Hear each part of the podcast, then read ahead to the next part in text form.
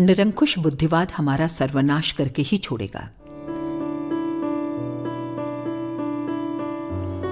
त्याग, बलिदान, सेवा संयम, पुण्य, परमार्थ जैसे सिद्धांतों को अपनाने पर ही मनुष्य महामानव बनता है।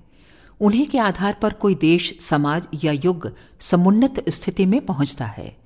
उदारता, सेवा प्रवृत्ति, सहयोग समाज निष्ठा चरित्र गठन जैसे उच्च आदर्श अपनाने पर ही व्यक्ति राष्ट्र और विश्व की गरिमा बढ़ती है और सुख समृद्धि की जड़ जमती है।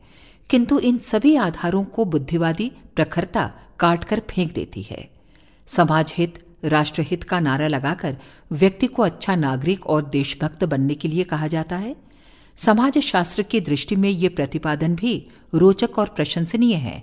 पर जब शुद्ध स्वार्थ ही सर्वोपरि है तो मनुष्य अपने को कठिनाई में डालकर समाज हित साधन के लिए प्रत्यक्ष लाभ में कमी क्यों पड़ने देगा?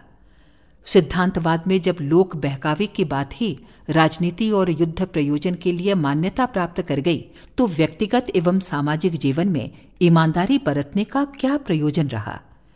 बुद्धिवाद हमें क्रमशः उसी निम्नगामी मनस्थिति में घसीट ले जाता है और अनैतिक आचरण के लिए प्रोत्साहित करता है।